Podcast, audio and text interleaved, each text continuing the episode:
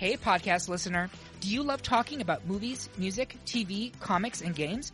Then you should be listening to the Great Pop Culture Debate, back and bigger than ever for season 9. This season, the panelists discuss the best James Bond film, the best Elton John single, the best Nickelodeon original series, the best Batman villain, and so much more. Find the show wherever you listen to podcasts, or head to greatpopculturedebate.com. More than 100 topics are already available. Subscribe today.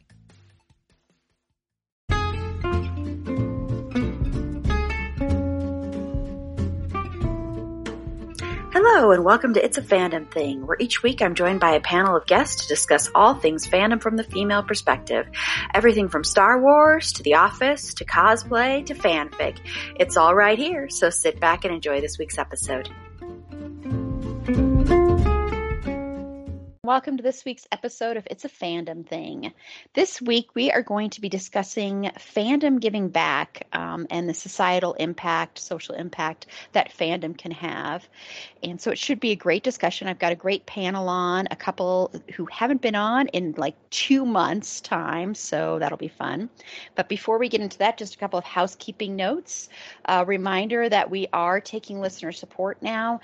You can do that either through the Anchor page or or right in our show notes, there will be a link to listener support.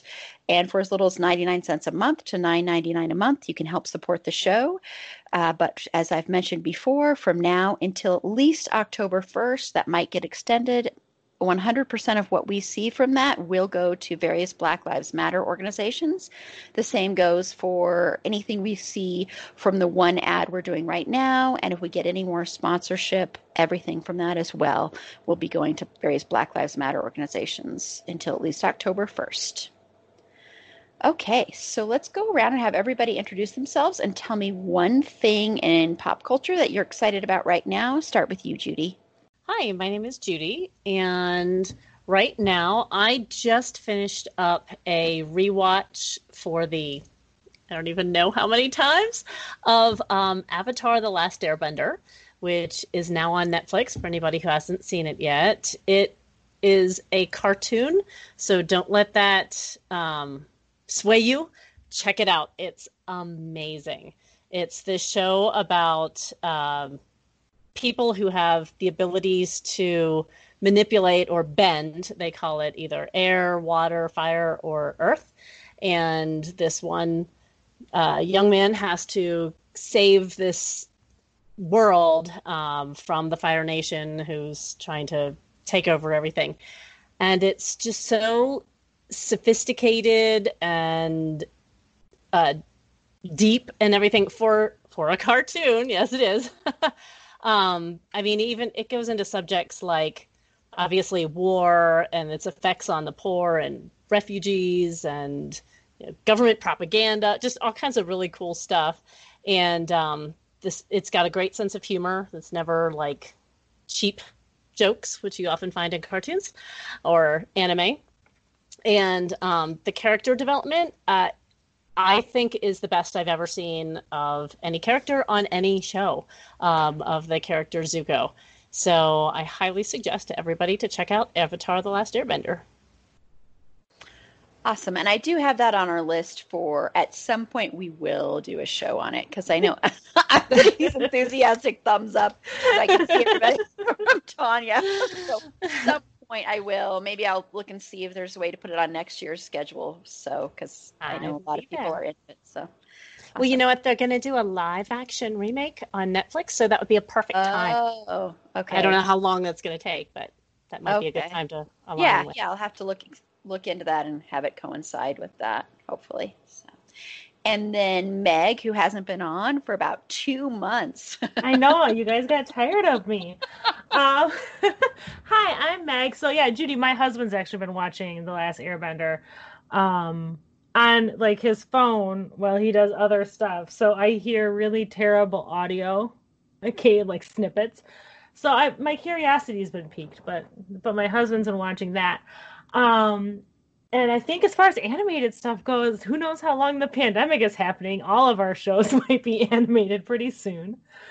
Um, but right now, what I'm kind of into is I have some things, a lot of things, but I'll just talk about. Um, I've been watching I'll Be Gone in the Dark, which is on HBO and it's a true crime docu series about Michelle McNamara, uh, who is Patton Oswalt's late wife, and her like hunt for the Golden State Killer and the and it's been really interesting. It's been different than a lot of uh, true crime series that I've watched because I love true crime, which is kind of morbid, but um, it's been really interesting to kind of see that spiral that she goes through in her hunt and how she kind of becomes obsessed not kind of she becomes completely obsessed um and it's been really really interesting and it's one of the few shows that i've been watching week to week which is awful because i have to wait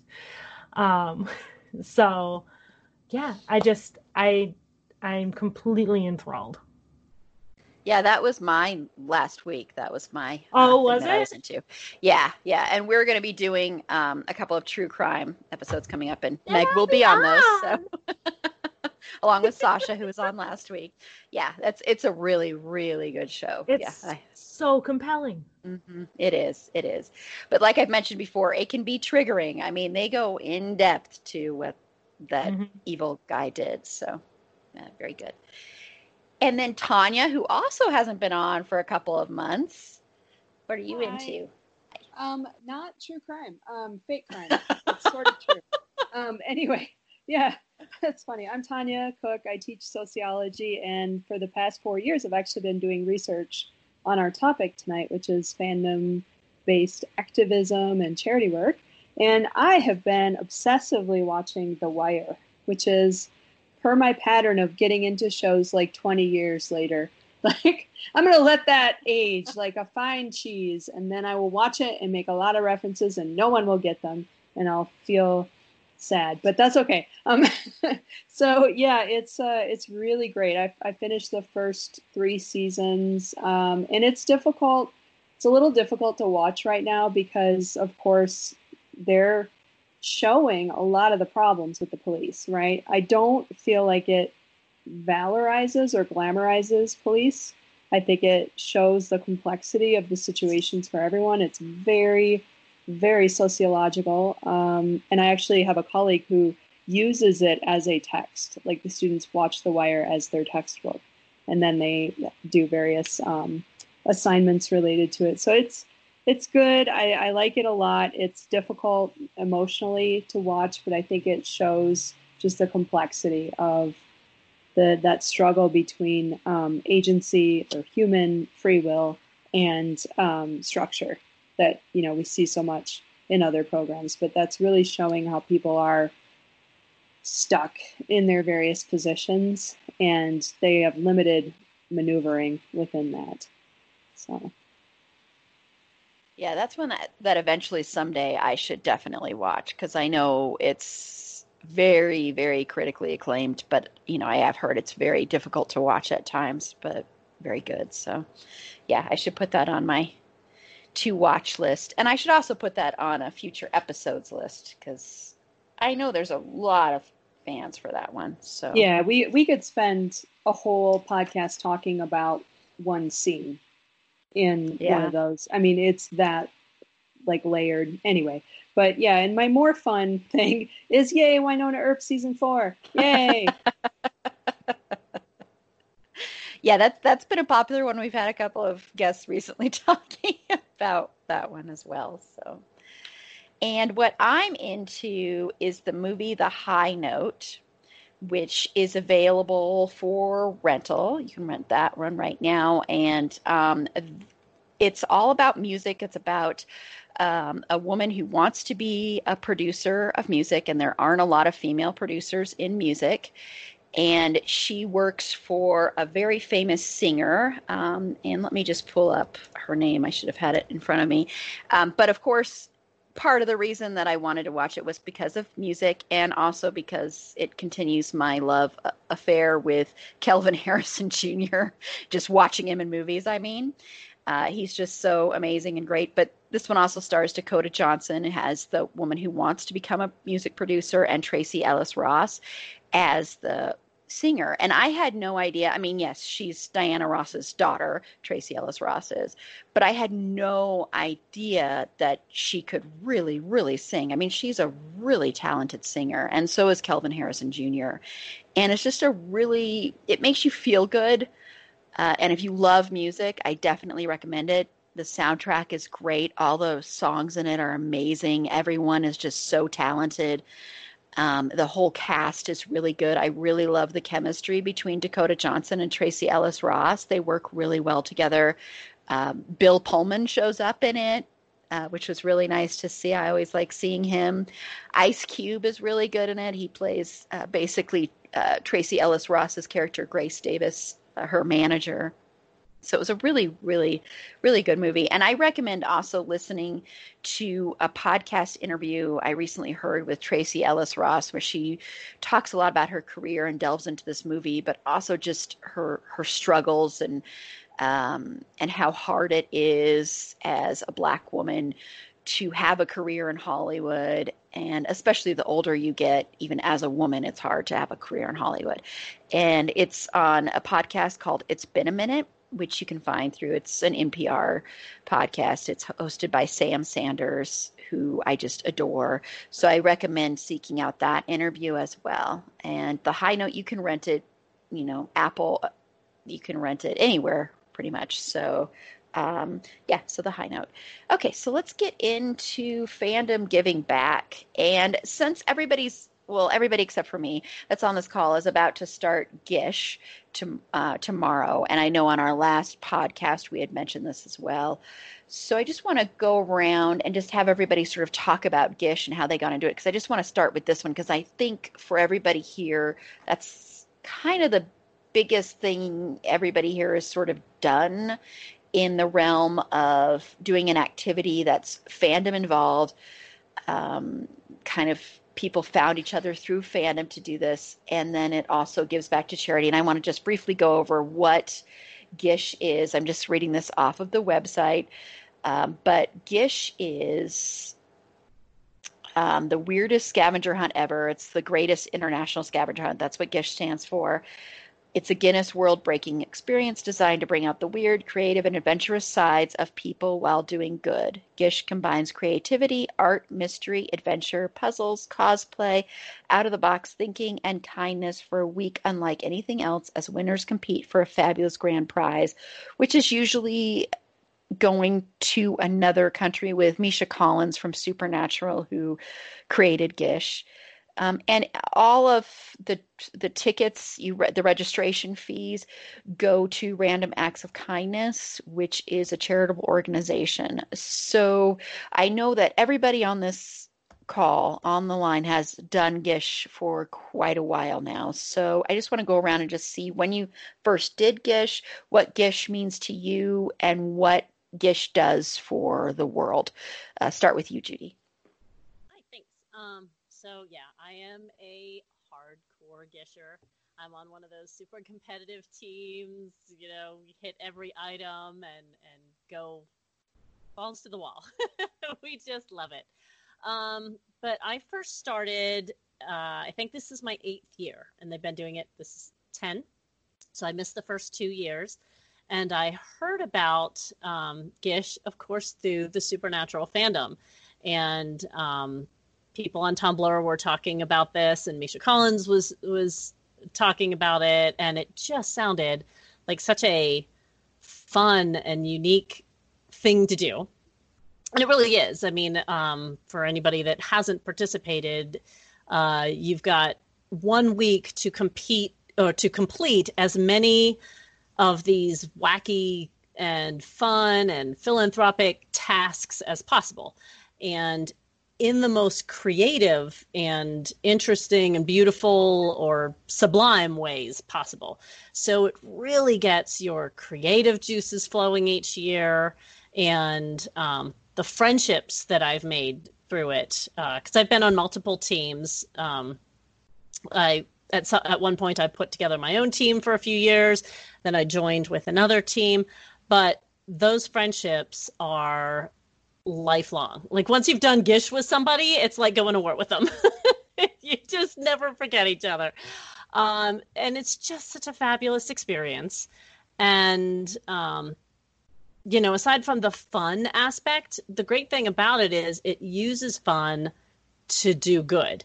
And with this many people, for anybody that doesn't know, it's it's the world record breaking largest scavenger hunt in the world, fifty thousand, I think, ish participants each year.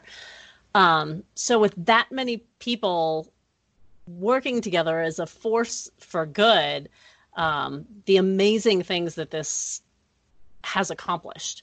So through Random Acts, um, just a few examples of some of the things that they've done.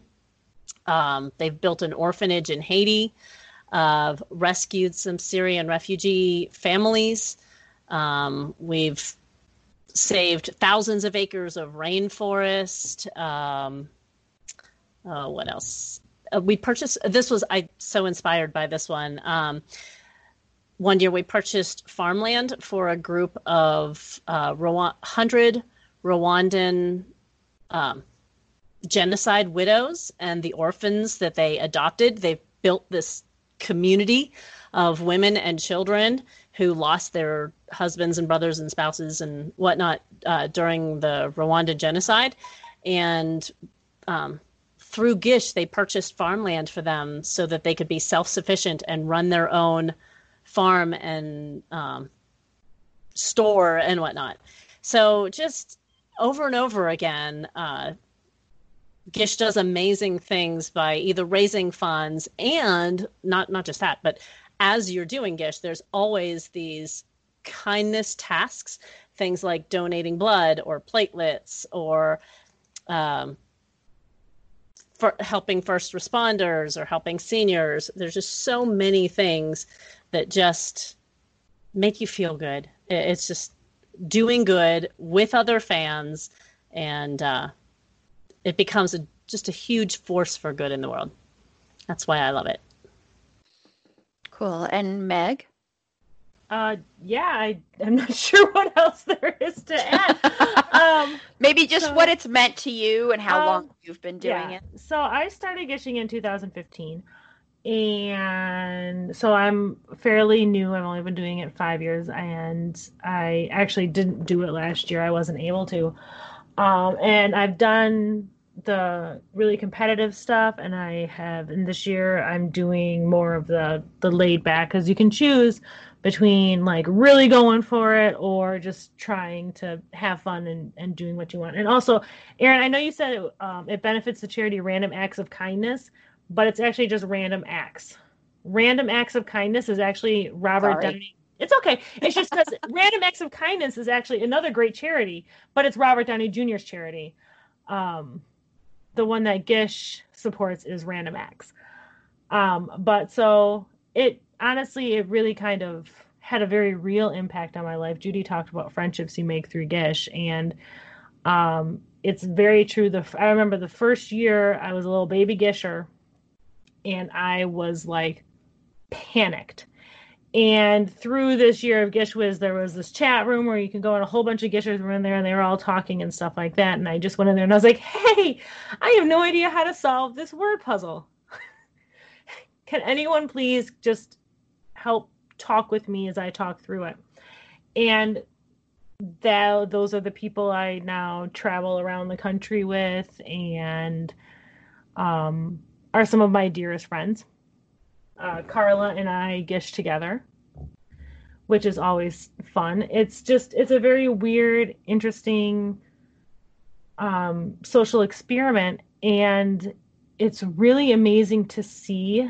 And I really kind of admire Misha Collins um, for this more than anything because he never he didn't really ever want to be like famous famous but he wanted to be like just famous enough to harness people to do good um and i think he's achieved that wonderfully um because he gets all of these weirdos to raise money for like judy said um we've saved a pretty huge chunk of Nepalese rainforest is kind of it just kind of became official that it's forever saved.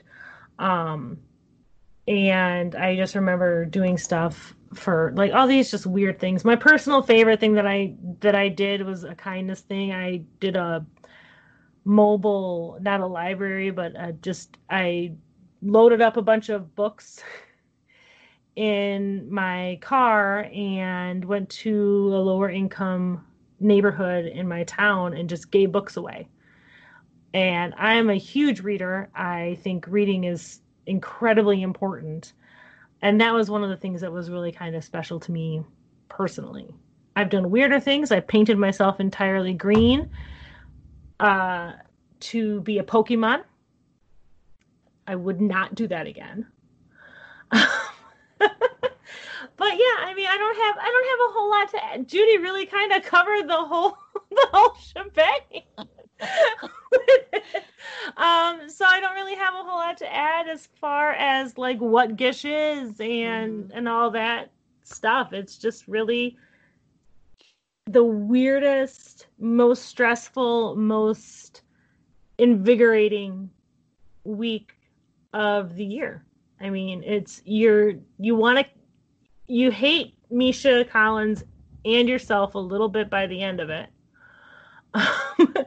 but once you get like 36 hours of sleep, then you feel really, really good about everything.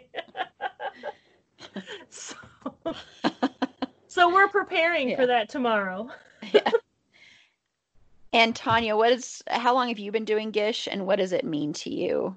Yeah, thanks. Um, so I, I'm the one who was when we went into recording this, I was like, you have me until nine o'clock, and then I'm going to bed because Gish. So I'm I'm I was I know what the, what I'm in for. Um, so I got into Supernatural in 2014, and then I signed up for Gish on a whim, just going, what is this? This is so weird.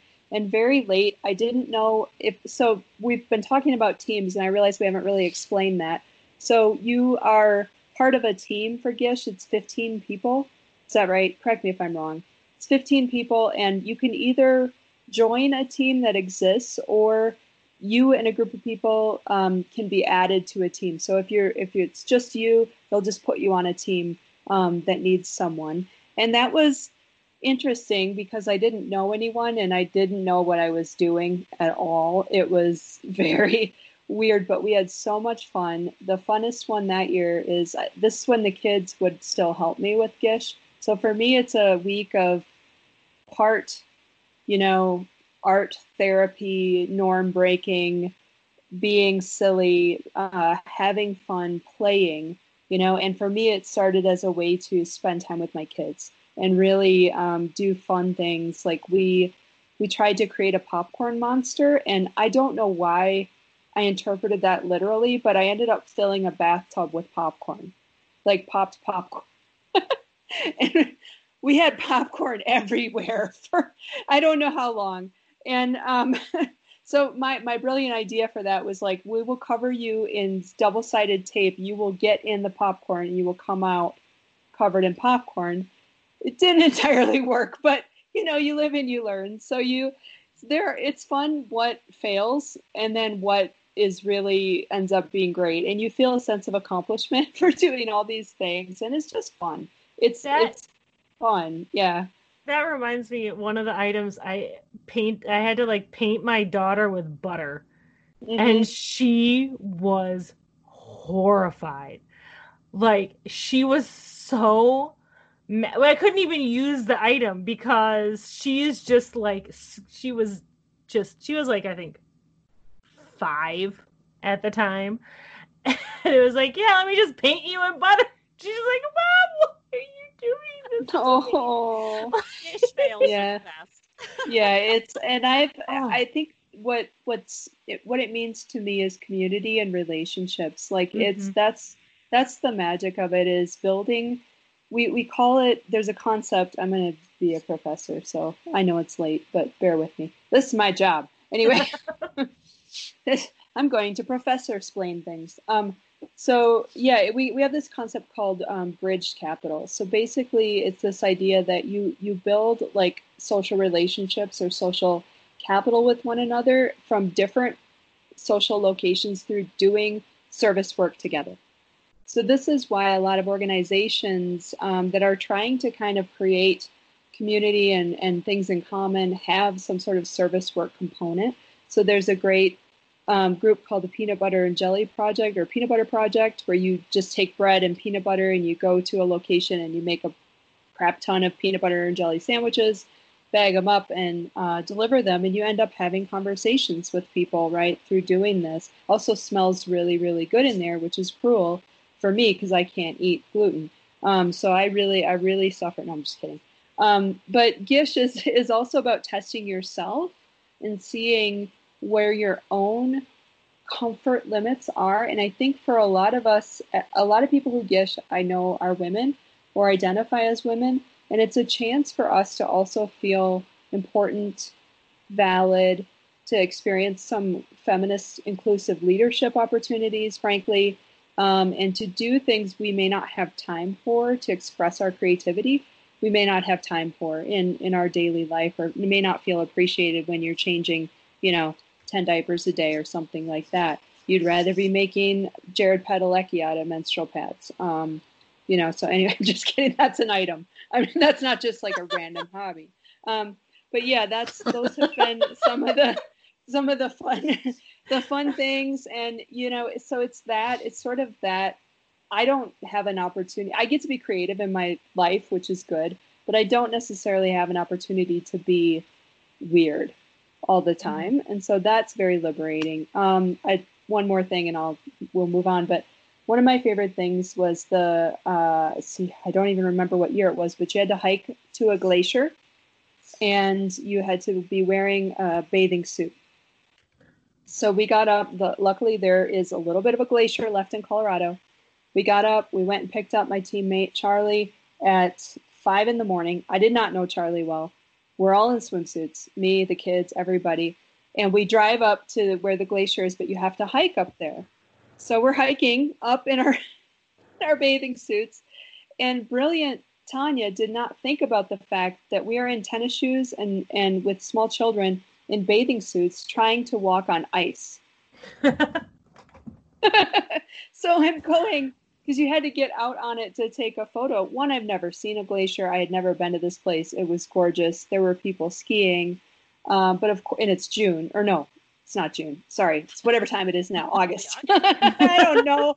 COVID has erased all sense of time. It has proven time is a social construct that is meaningless. Anyway, um, so we we get out there, and I'm just going what the hell are we going to do? How are we going to get to this photo opportunity? And, you know, usually there's people around who will, you get to ask strangers to take your picture in really weird situations, and they're always so awesome about it. Um, someone else was there from another Gish team and watched us struggle. And then some of the skiers came over, saw that we were trying to do something, they didn't know what, and they were like, Here, use our poles. You can use our poles. We don't know what you're doing but let's make sure you don't fall down and hurt yourselves. So we're, you know, we're borrowing the poles to get out to the to the photo, and it was just it was just such a great experience, and you know, we we had a blast, and it was to raise awareness of global warming, and you know, I'm as sad as I am, I'm really glad I had that memory with my kids. You know, to build on what what Meg was saying too about the social um, the social aspect of it you know, it, this is a competition. You're in competition with these other teams. But if you mm-hmm. go into a chat room and say, hey, I need help with this particular puzzle or this particular item, there's a hundred people in there. They're going to try to help you. They're going to say, try this, go here, you know, call this number, or here's a hint to the puzzle. You're in competition with these people, but we're all in this together too. It's it's well, a really amazing dynamic about Gish. Well, and also I think it's really interesting too. Like it's not even just like you're you're working with your teams to do stuff. I know the last not last year, but probably the year before, there was a lot of like group activities where you have to get together with members from other teams to do stuff. It was like doing I remember I went to the beach in my town to meet up with a bunch of other gishers to dress up in Christmas clothes in August and sing Christmas carols. Um, which beachgoers thought was very interesting. Um, and then like a giant pillow fight and stuff at the same time. And there was another one where it was like um, throwing a party for heroes, and there was a firehouse that in a town right by mine where one of the firefighters that year had died in a fire. And so we went and, and we we threw them this party to thank them and things like that. And it got it gets really emotional in a lot of ways. And it, there's there's such a strange you feel every emotion I think that a person can feel when you're doing Gish because there's so much that's so touching um, or heartbreaking. Then there's so much that's just absolutely ridiculous and silly. And like Tanya said, a part of why I did this was I really wanted my kids to see me um, let go and just be unabashedly silly because I think, especially as a mom, especially for me, like as a working mom, I don't get to do that very often. I don't get to just be goofy and throw caution to the wind with my kids as much as I would like to because things have to get done. Um, so in between that and then there's just things that are these puzzles are just infuriating um, at times, and it's just it's a really it's so hard like everyone talks about how hard it is to explain gish. And it, it, always feels like a cliche when you when you hear it. But at the same time it's a cliche because it's true. It's really hard to kind of encapsulate the experience if you haven't done it before. Now i'm done for now well and and i'll just say i've only done gish once um, and I've talked about last week how I, I, I did not yes with with Meg the first time she did it, and I talked before how I did not enjoy Gish at all. um, and it, there are various reasons for that. I w- I don't want to bring the joy down, so I won't really get into them. Um, but I've always said that I should start it again because at that time I didn't know anyone in the supernatural fandom in Colorado. I knew not a single person. And it's so funny, Tanya, that you say you started watching Supernatural in 2014 because that's when I started watching it. And for some reason, I thought you were one of the people that had watched it from the very beginning. So I just wanted to shout that out there because I thought that was kind of interesting. Um, but, you know, Supernatural has other campaigns as well. Um, and like we mentioned on last week's show, it's very there's a lot of mental health campaigns around supernatural. That seems to be a big theme. And I just want to briefly touch on this, and then I want to, and then we'll just get into sort of why fandom might give back, what uh, the ramifications of that are, if it's just the group mentality or how that kind of comes about. But I just want to briefly get into um, Always Keep Fighting, which Jared Padalecki launched in March of 2015, and it was a T-shirt fundraiser, is how he launched it, and it would feature the slogan. And then there were several different other ones that came out, like Moose and Squirrel, which is um, Dean and Sam's names on there, or they're affectionately called that from other pe- by other people, mainly. Um, oh my God, Crowley. Sorry, um, and so all of these, the funds raised from those, the profits from the sale of the shirts, especially from the first one, went to To Write Love on Our Arms, the Wounded Warrior Project, and AIR, which stands for Attitudes in Reverse Student Student Suicide Prevention. Um, so it was all just sort of to help with uh, mental health. And Jared had also come out and said that he had struggled with that, that he had felt he had dealt with depression and being suicidal and all that stuff in the past. And it was just really interesting to see. It's been interesting to me to see how much focus the supernatural fandom has on mental health. And I think for the most part, that's a really, really good thing. As someone who has struggled in the past with being suicidal, um, basically, I've struggled with it my whole entire life and who struggled with her own mental health issues, which I briefly touched on on our last episode. It was something that really made me feel welcome into the fandom. Um, and so I just want to see eh, what everybody's thoughts are on that, on the Always Keep Fighting um, on the one that also started with uh, Misha and uh, Jensen Ackles started um, the You Are Not Alone campaign as well. So I just want to go around and just get everybody's thoughts on these. And did you guys buy the shirts? Because I know I did. Um, Judy? Yeah, um, it's so inspiring seeing how much um, the people in the supernatural fandom just really uh, bought into and and were energized by the whole mental health thing, and they help each other. And you, when you go to conventions, you'll always see several um, tables and booths that are about different, often suicide prevention, but mental health in general. And um, there's never a lack of people willing to help uh, set up, pass things out, volunteer, do whatever they can, or just support one another, you know, in less formal ways. But it's it's it's just really kind of beautiful to see how that has happened. And then as far as the um with the actual campaigns, um I have bought some of the shirts. I I tend to be a little um I don't know, cautious. Uh, I, some of the campaigns um, say things like a portion of the profits go to charity, and then some of them say 100% go to charity. And I always get a little bit, I don't know. I'm less enthusiastic about buying a shirt if it says a portion goes to, because it might be 1%. I don't know what that portion is. So I feel much more confident with the ones, usually it's Misha Misha's um, that are 100% of the profits go go to a charity. So I, I feel kind of good knowing that um, when I purchase those. And Meg, have you purchased any of the shirts, or how do you feel about them? Um, there's actually a time. I'm actually, I'm surprised I'm not wearing one right now.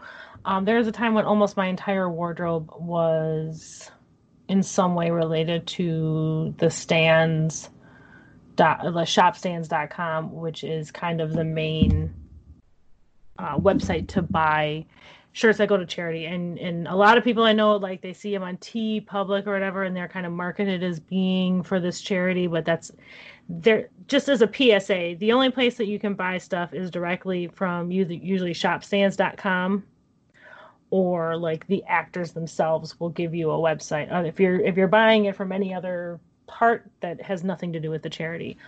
Um, I think what's really interesting about the supernatural fandom, just I know this is so not what you asked, but Judy kind of touched on a little bit. Um, it's really interesting to see how many different ways you can become involved in charity, either as a passive participant by buying a shirt and getting some merchandise, or by being very active in things like GISHWHES that we talked a lot about, or um, E4K, which is Endure for Kindness, which I'll I could talk about that for a while.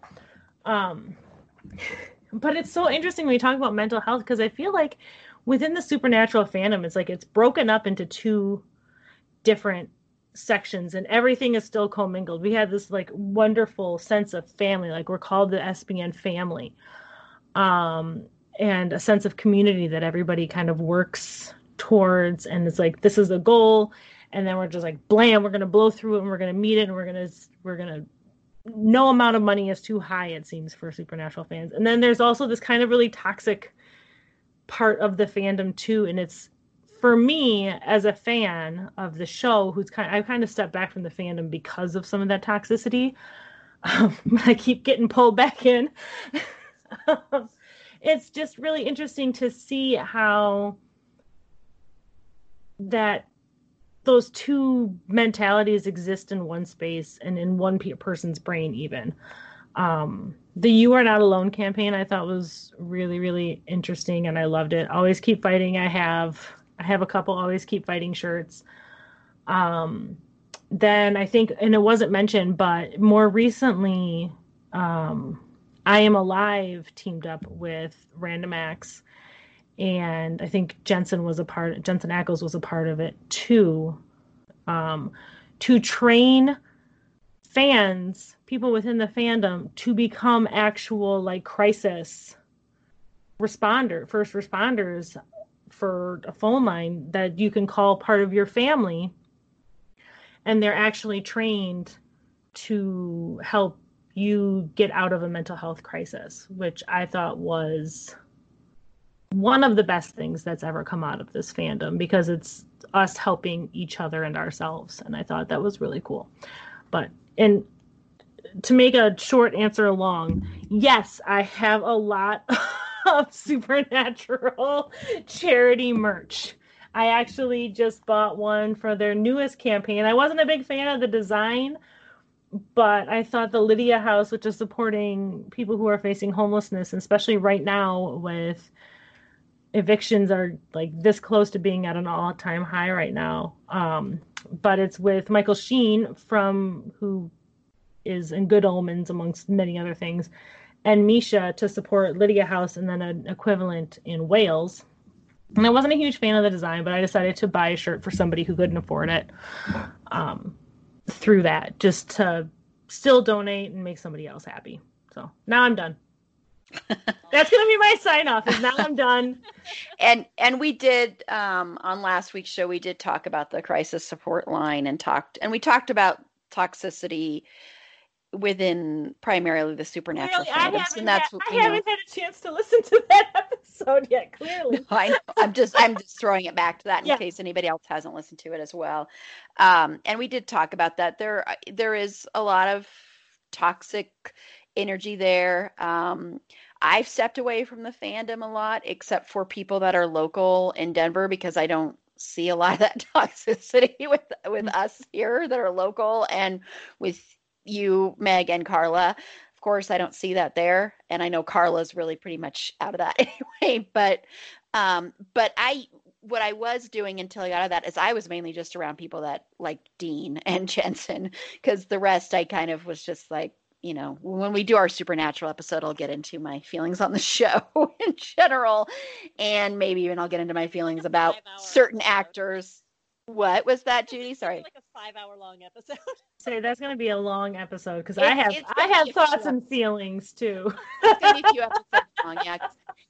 Because you know, I think that I think, and I'll get to you in just a second, Tanya. Sorry, I, I think the campaign is great, and I think the mental health stuff is great. I have issues with Jared Padalecki, so it's kind of this weird thing. Um, but I think it's great to bring awareness. I do think it's interesting that it's within a fandom that has claimed to be such a family, yet there is such a toxic outer layer to it. I mean, I've met the most amazing people through it, so I'm not saying it's all horrible, but it's just an interesting thing to me that mental health is such a focus of the fandom, yet there's so many people that attack other people and actually damage their mental health. It's just an interesting dichotomy there. Um, and what are your thoughts, Tanya? Wow. Yeah, that's um I I don't even know where to go with all that. But like it yeah, for sure. I understand where everyone's coming from. So I think I'm going to answer a little bit more as a researcher and a little bit more as a sociologist. Um, I do participate in many of the campaigns. I think Stands is a really interesting organization. So they they started after the first Always Keep Fighting campaign so that they could work more directly with the actors. And as as um, Meg and Judy were saying, that's the official um, campaign. So if you're purchasing a shirt from a different place, those funds are not going to that that charity. And I I feel similarly about it's you don't. There's always money going to charities. Sometimes it's not revealed like the percentage, but they are often upfront with the charities that they are supporting, and they're usually very conscientious about choosing them. And often the art is done by fans.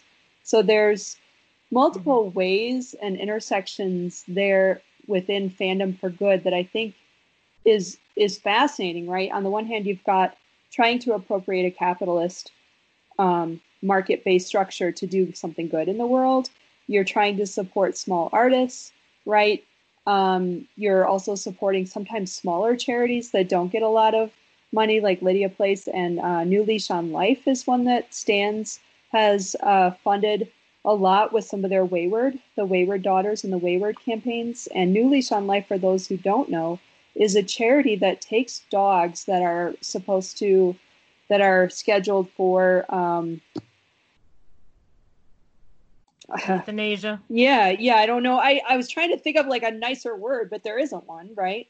So they take dogs that are on death row essentially, and they match them with inmates.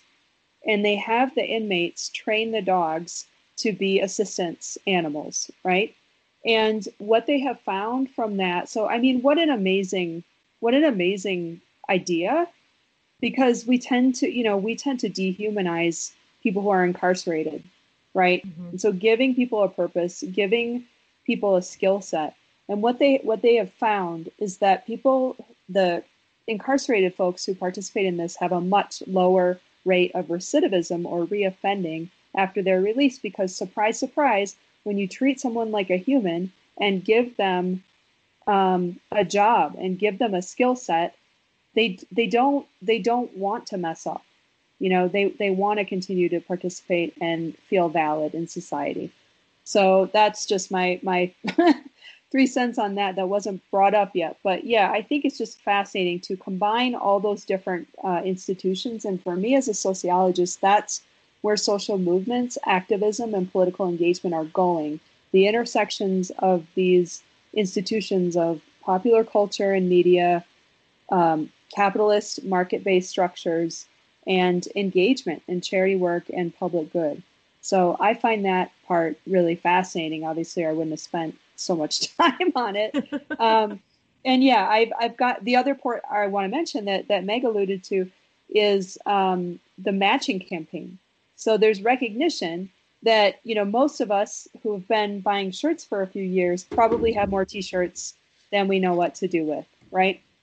So they've created a matching program wherein you know someone can donate an item. And so that's what i've done the past couple that i've been able to to donate uh, an item for instead of purchasing myself. Because like i said i don't i don't need more shirts. Uh, if i really like it i'll still buy it you know. But but uh, sometimes i'll do one for me one for them. And uh, anyway it's it makes you feel good to support that and also not necessarily be um, gluttonous or over consuming, right?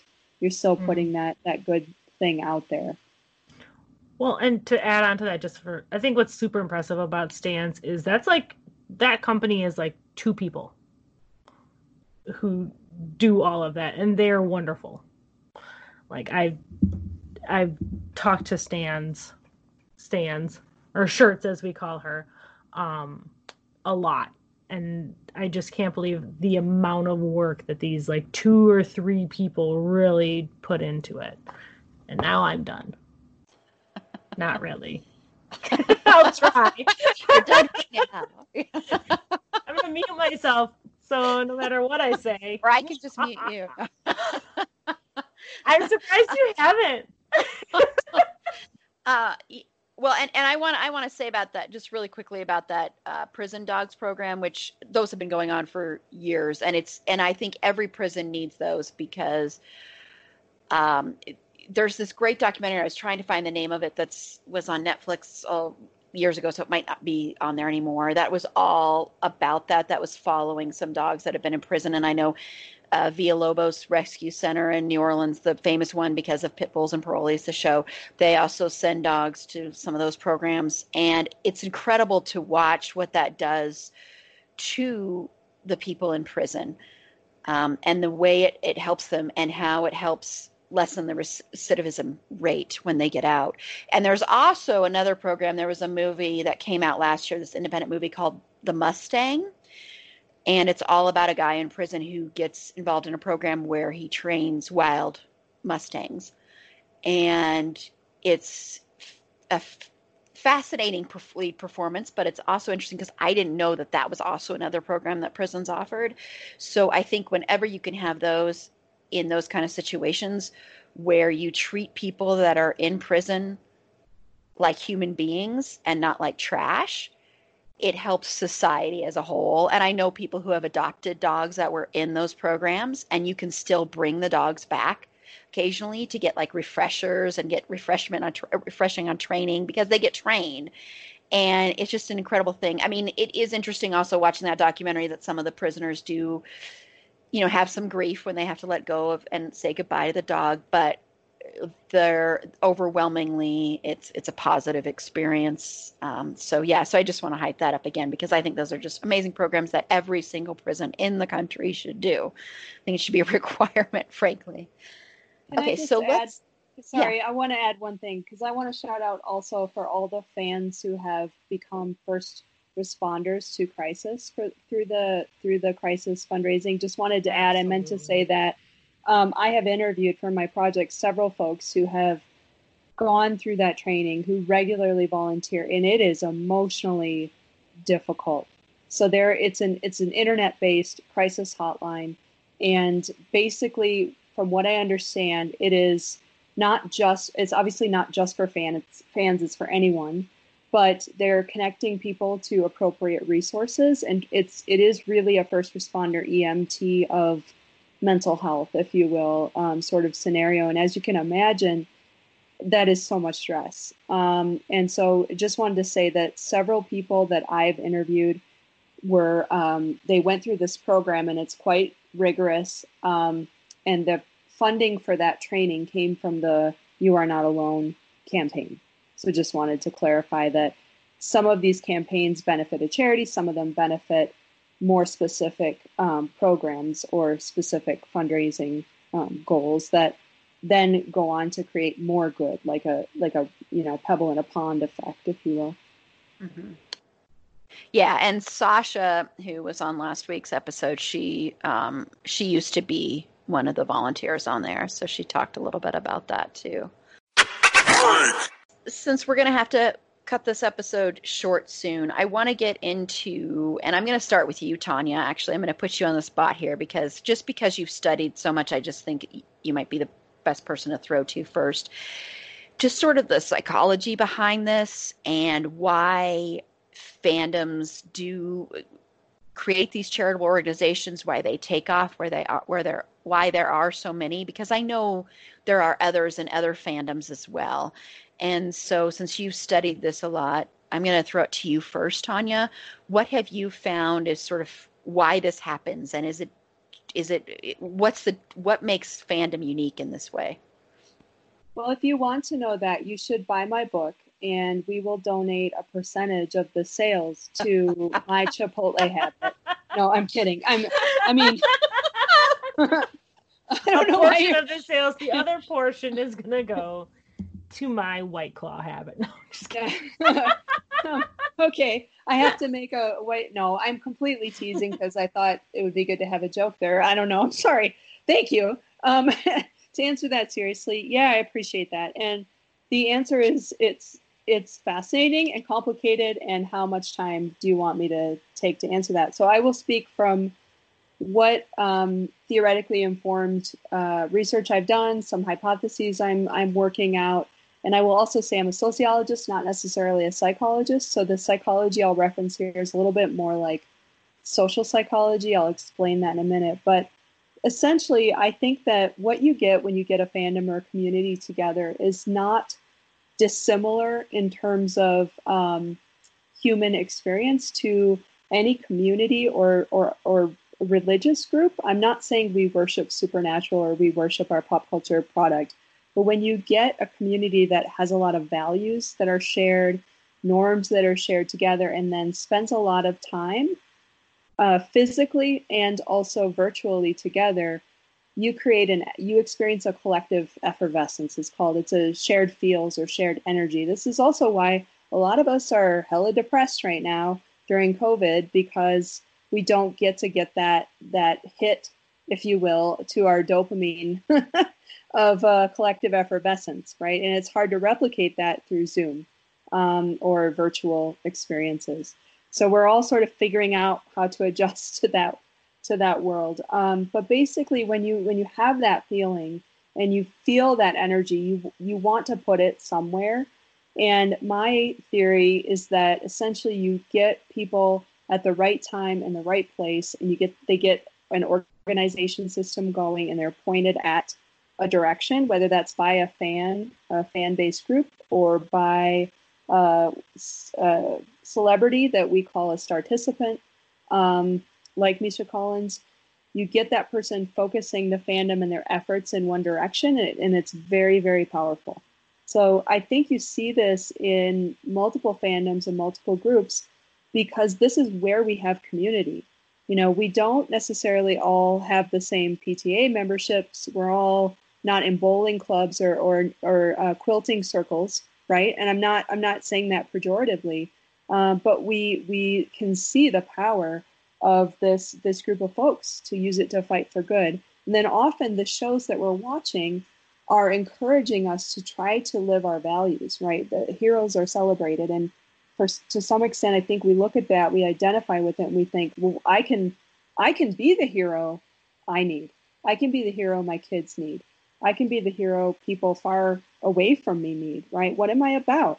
I'm about justice. I'm about dignity, right? I'm about service and I have the opportunities possibly through this fun fandom experience to to engage in those things. One more point. Hopefully that was sort of making sense. Um, there's also an idea in social psychology called collective identity, which essentially says um, when you have a new part of your identity, sometimes that's defined collectively in a group. So basically, uh, if I'm a Packer fan, I that that means specific. I'm gonna say Packers because I know Meg. I knew it, and I'm I'm from Wisconsin, and I'm like the world's saddest Packer. I don't. I, I don't, forgot that, Tanya. Yeah. Yeah. Oh yeah. Yeah. We can turn. Oh yeah. Hey, let's Yeah. talk about Oh. Wisconsin. Hey, oh, there, let's talk got- about the Packers. You got them. You got them fish fry there on there. hey there. Um. Okay. Anyway, we'll do we'll do an episode on Midwest dialect and colloquialisms. But- Speaking of collectivism, yeah so collective collective identity right if you're a packer fan there's there's a way you are expected to do things in a specific way if you're going to claim that identity which is why i can't say i'm one because i would be faking it right uh, you got to watch the packers you got to talk about the packers you got to talk about aaron rodgers you need to know what's up with him what kind of deodorant he's wearing which leg he shaves first no i don't know i'm just it's on his belt. yeah yeah I'm Um, like a t- tangential Packer yeah. fan. Is my husband.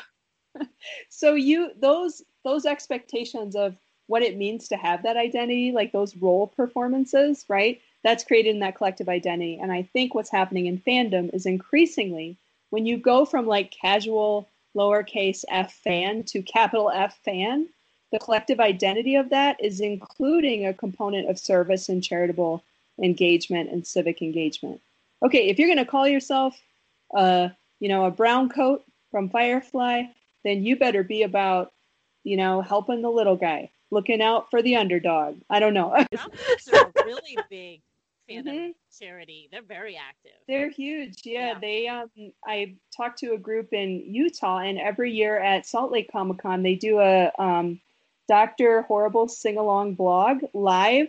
Um, they fill a room of 800 people. They buy people buy raffle tickets, and they raffle things off, and then the money goes to, um, I believe it's an LGBTQ charity. I can't remember the one that they partner with offhand, but it's yeah, it's pretty it's pretty amazing. So I think that that collective identity piece plays a role along with the the community um, benefits you get from the collective effervescence. Yeah, and just the networking. It's just the vibe. No, I'm just kidding. That's a, a very very um, uh, specific reference to a cult movie from Australia called The Castle. Sorry. Well, thank you. Yeah, and someday we're gonna have to have just an interview with you, Tanya. Just talking about. I mean, no, you're on my list of people I need to get on here, and I should have. And if this wasn't at the same week as Gish, I would have just had you do a special interview too to talk about this, just because I would just be interested to do that. Um, so, Judy, do you have anything you want to add to that? Like, what made you get involved and sort of did fandom help you sort of get more involved in charity i guess is the right word for it Um, it did a little bit, but I also do have um, some thoughts to add uh, to what Tanya said. I had, you know, when when we were doing this episode, I kind of um, took some time to think about like what what do I think that it is about fandom, and you know, I was thinking one of the keystones of fandom is that it's transformative. And there's this whole culture of, you know, we take something that we love, but we add to it, whether it's fanfic or art or meta analysis or cosplay or whatever. We we add to it, we take it and we we make it our own. And we do all of that for free. It's this it's this, you know, we just do it for the love of it and we we put it out there to to share with each other. Um, and I think it starts, you know, it kind of gives us this whole culture of sharing things for free and giving giving away of ourselves and our passions. And I kind of felt like that is kind of a the start of it. And then you know you want to give more and maybe maybe you're not an artist. I'm not. So what could i give outside of you know i could i could give and help other people as well. Um, and tanya i love what you said about um, you know we spend all uh, so much of our time watching these shows and movies or books whatever and often they're they have some sort of hero they're about some you know they're about some hero that we're rooting for well being you know helping uh, do charitable works through our fandom makes us able to be the superheroes in our own lives. So I think that's kind of a, a way for us to take those heroes that we that we love our, on screen and yeah, I'm not going to stop the apocalypse, but I might be able to help feed somebody. so, yeah, um, and through fandom, I have gotten um, more involved in several different things. Obviously, you know, uh, Gish and and Random Acts, but also um, through the Supernatural fandom once again.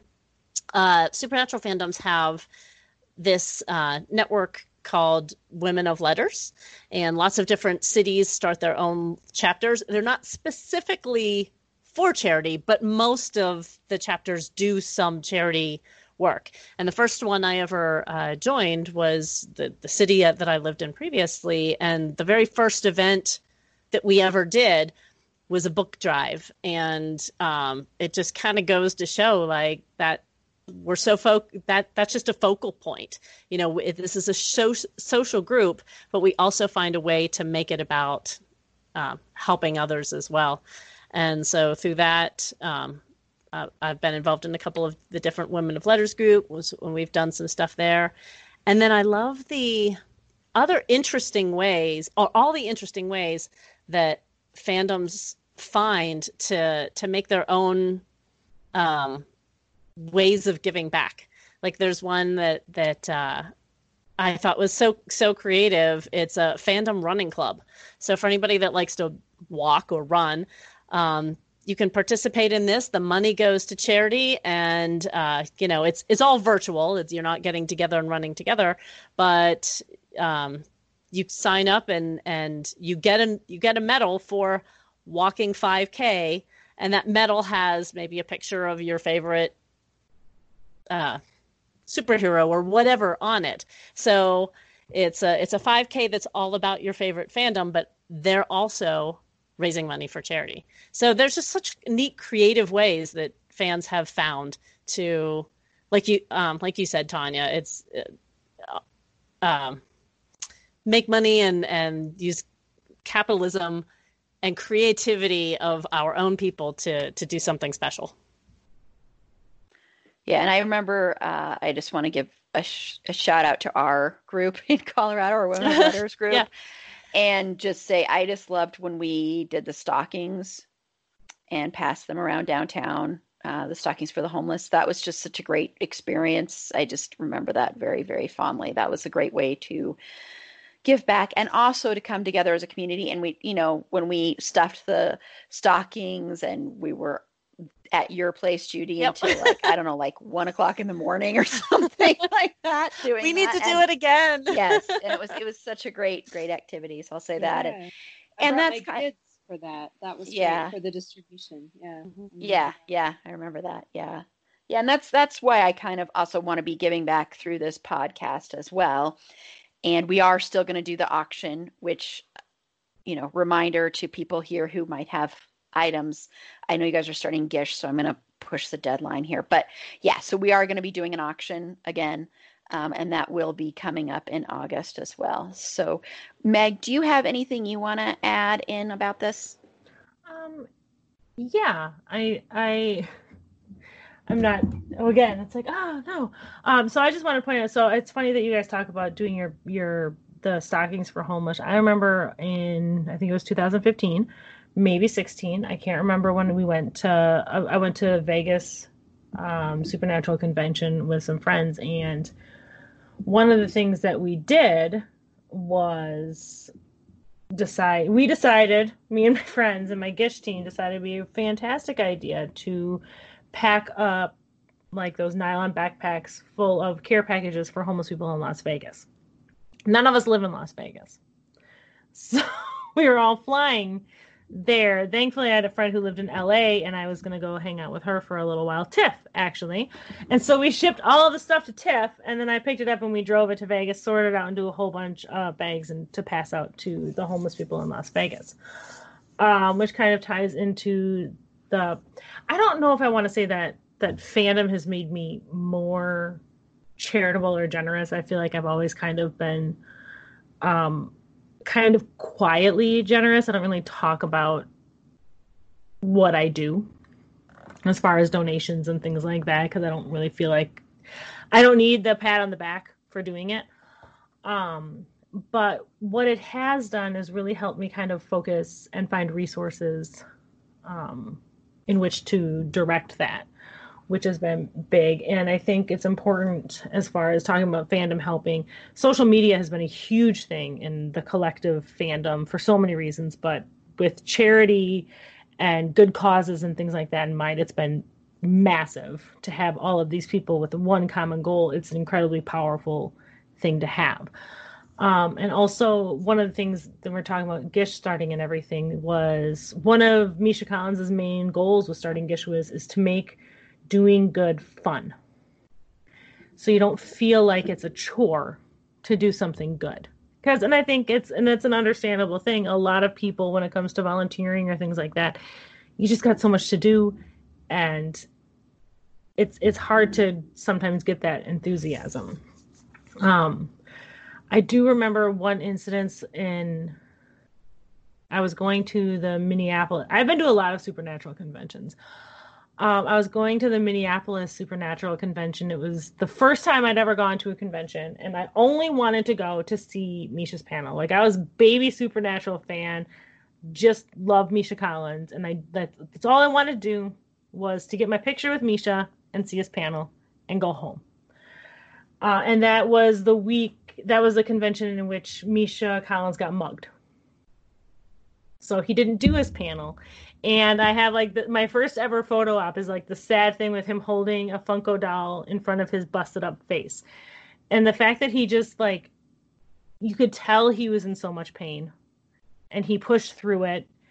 And it really affected me in a weird way. I was driving home um, afterwards and I was feeling kind of emotional about it and I stopped to get gas, and there was a man who was there asking for money, and I had like a, I had all this extra money because I didn't do the stuff I was planning on doing at this convention, and I just gave it all to him, and, and I I don't know what about that weekend compelled me to do that, but that's kind of in my brain how it becoming a part of the supernatural fandom has worked.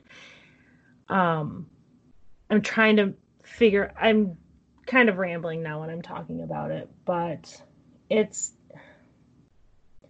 it's weird to I I, I need someone to save me at this point. Um no, it's, yeah, it's it's, it's really it's really weird to kind of think I'm sorry, it's weird to kind of think of how this source of so much sometimes stress and frustration and excitement can create all of these weird different feelings, but I think fandom has really not made me more charitable or generous, but like I said, has really kind of helped me figure out um, fun ways to focus that and fun ways to teach my kids how to do good and enjoy themselves while doing it.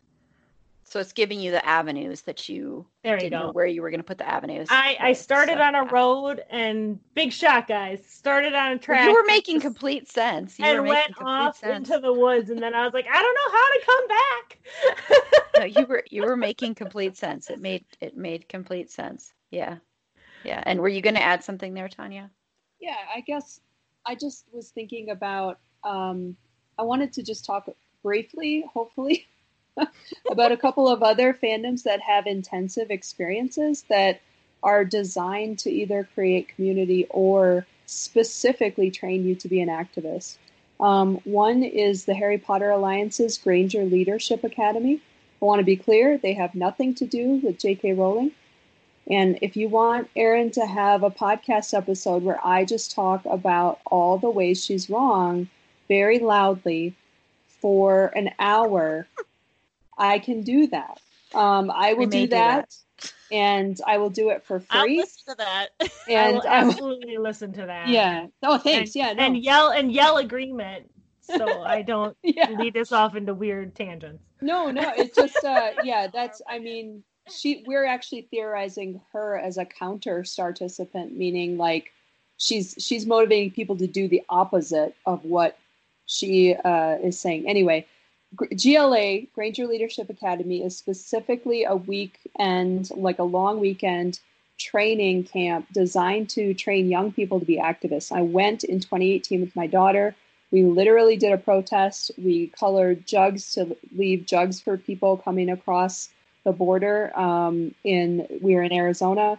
We partnered with a local um, organization to protest to get an LGBTQ um, immigrant activist released from prison who had been put into jail and detained indefinitely and denied rights because, as a young person, she had smoked marijuana.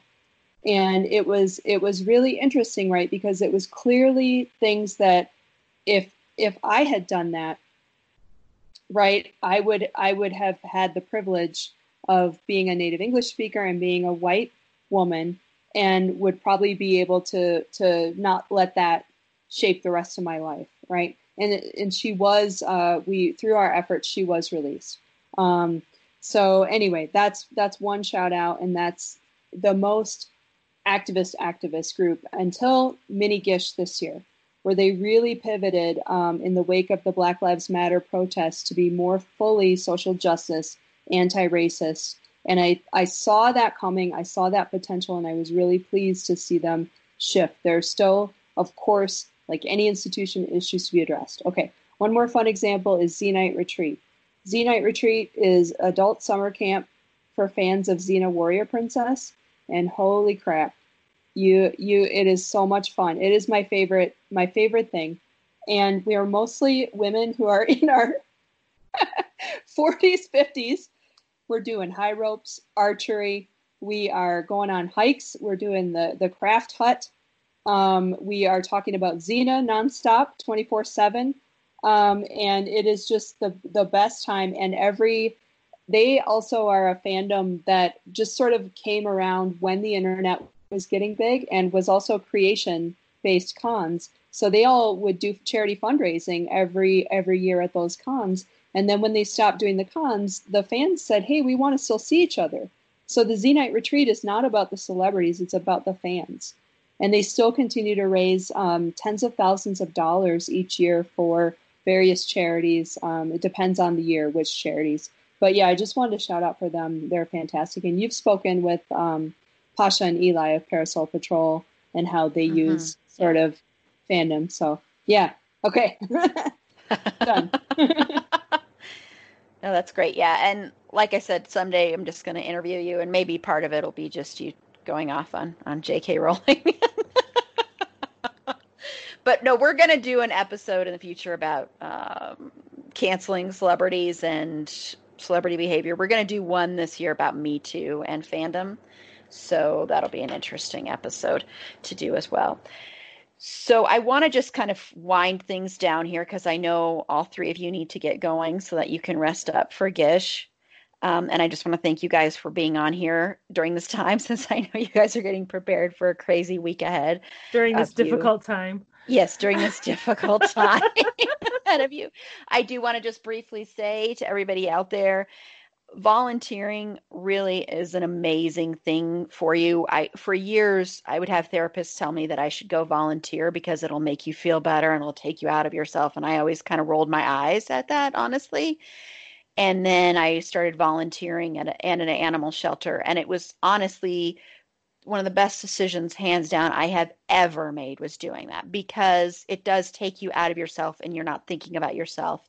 You're thinking about giving back and helping, and it is very fulfilling. So, just to everybody out there, whether it's you're getting involved with fandom in some way, whether you're just rounding up, you know, when you're at the grocery store or something and they have a really good charity and you're giving that, just whatever you can do, even if you just volunteer for a day, even if you just volunteer at something that doesn't even seem like a, a, charity event. Honestly, I've volunteered at a film festival before. Even those kind of things can help you feel more involved. Um, and I know right now it's really hard to do that stuff. I'll be very curious what Gish is like for you guys this year.